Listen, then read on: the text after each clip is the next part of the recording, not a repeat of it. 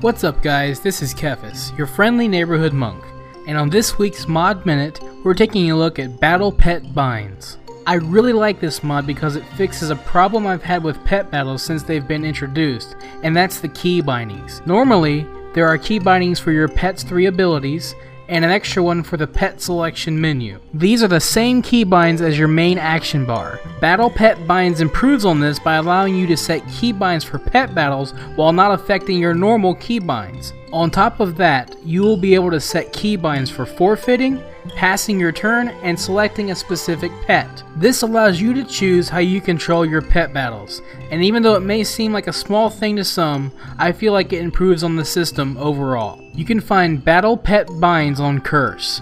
You can follow me on Twitter at TheKefis, and you can learn more about Mod Minute by heading over to modminute.blogspot.com. This is Kefis. Until next time.